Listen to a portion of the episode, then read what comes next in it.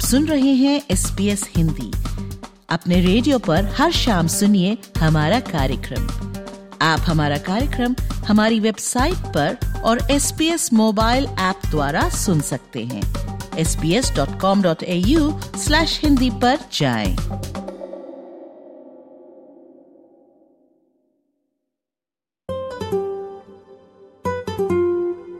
Australia के इतिहास में इंडिजिनस समुदायों को पहचान दिलाने में अहम भूमिका निभाने वाली डॉक्टर लोविड्रा ओ डोनाह्यू का इक्यानवे वर्ष की आयु में निधन हो गया है।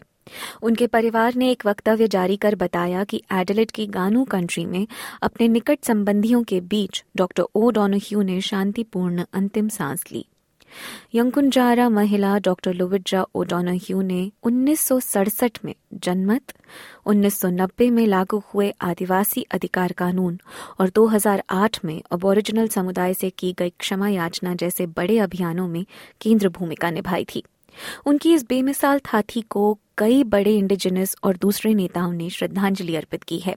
डॉक्टर लुविचा ओडोनाह्यू ने अपना पूरा जीवन अबोरिजिनल और टॉरिस्ट्रेट आइलैंडर समुदायों के अधिकार, स्वास्थ्य और कल्याण के लिए समर्पित कर दिया। प्रधानमंत्री एंथनी एल्बनीजी ने डॉक्टर ओडोनोह्यू को शानदार और ऊँचे किरदार का व्यक्तित्व बताया और उनके जाने को अपूर्णीय क्षति कहा, जबकि साउथ ऑस्ट्रेलिया के प्रीमियर पीटर मालिनस्कॉस ने परिवार के सामने एक राजकीय अंत्येष्टि की पेशकश की है। इंडिजिनस अफेयर्स मंत्री लिंडा बर्नी का कहना है कि डॉक्टर ओडोनोह्यू के कामों को शब्दों में मापना मुमकिन ही नहीं है। एबीसी से बात करते हुए उन्होंने कहा कि डॉक्टर ओ डोनोह्यू को राजनीति के हर हिस्से से सम्मान प्राप्त था और उनके साथ अबोरिजिनल और टॉरस स्ट्रेट आइलैंडर्स का बेइंतहा प्यार था Her legacy will be felt for generations to come, uh, maybe forever. Some of the changes that she brought about, some of the uh, battles that she was involved in, uh, some of the issues around things like native title, Australian of the Year. Um, and her own life story is the story of the truth of Australia. 1932 में युंकुंजारा माँ और Irish पिता के घर जन्मी doctor O'Donoghue stolen generations की पीड़िता थी जिन्हें अपनी माँ से दो साल की उम्र में ही छीन लिया गया था और बाल घर भेज दिया गया था उन्नीस सौ चौवन में रॉयल एडलेट अस्पताल में नर्स का प्रशिक्षण करने वाली पहली अबोरिजिनल व्यक्ति बनने के बाद उनका नाम सुर्खियों में आया। ये प्रशिक्षण पाने के लिए उन्होंने कड़ा विरोध किया था। अपने पूरे करियर में वे भेदभाव भरी नीतियों का विरोध करती रहीं और 60 के दशक में उन्होंने साउथ ऑस्ट्रेलिया के अबोरिजिनल अधिकार अधिवेता समूह की सदस्यता ले ली। बाद में वे एक नर्स, एक वेलफेयर ऑफिसर और फिर राज्य के अबोरिजिनल विभाग की निदेशक भी रहीं।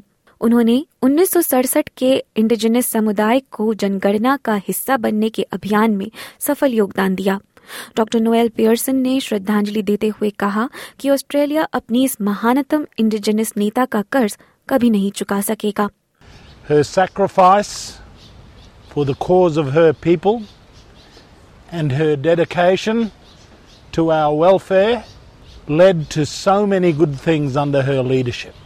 When she led ATSEC between 1990 and 1996, they were our best years. We gained so much. 1967 में डॉक्टर ओ डोनाह्यू को ऑर्डर ऑफ़ ऑस्ट्रेलिया की सदस्यता दी गई वे नेशनल अबोरिजिनल कॉन्फ्रेंस की संस्थापक अध्यक्ष रहीं और साल उन्नीस में ऑस्ट्रेलियन ऑफ़ द ईयर नामित की गई फिर साल 1990 में वे Aboriginal and Torres Islander commission यानी एटसिक की संस्थापक अध्यक्ष बनी।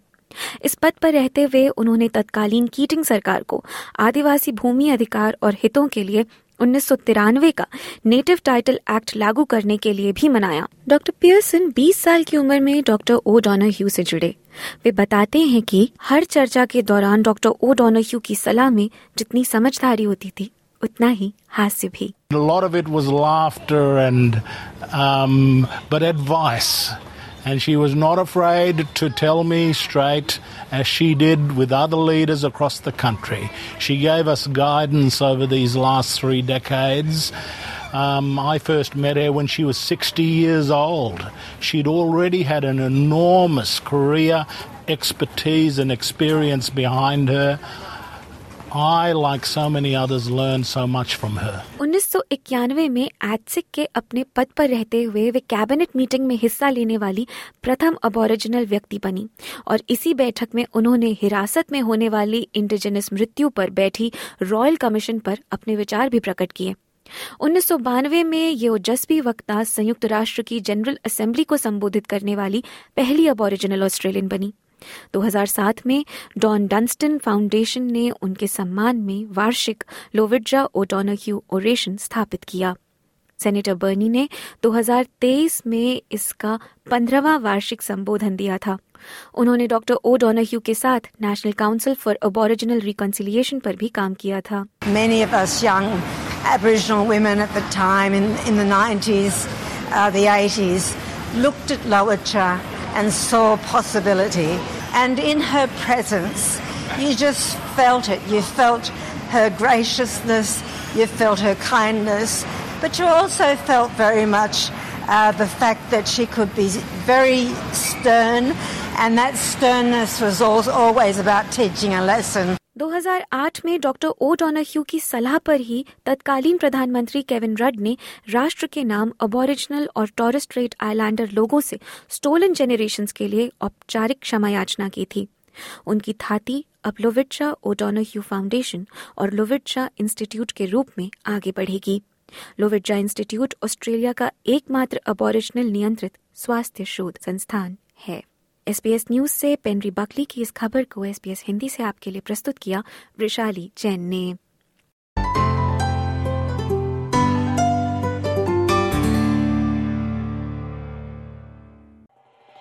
एस बी एस रेडियो से डाउनलोड करने के लिए आपका धन्यवाद हमारा पूरा कार्यक्रम आप कैसे सुने, इसके लिए sbs.com.au forward स्लैश हिंदी पर जाएँ।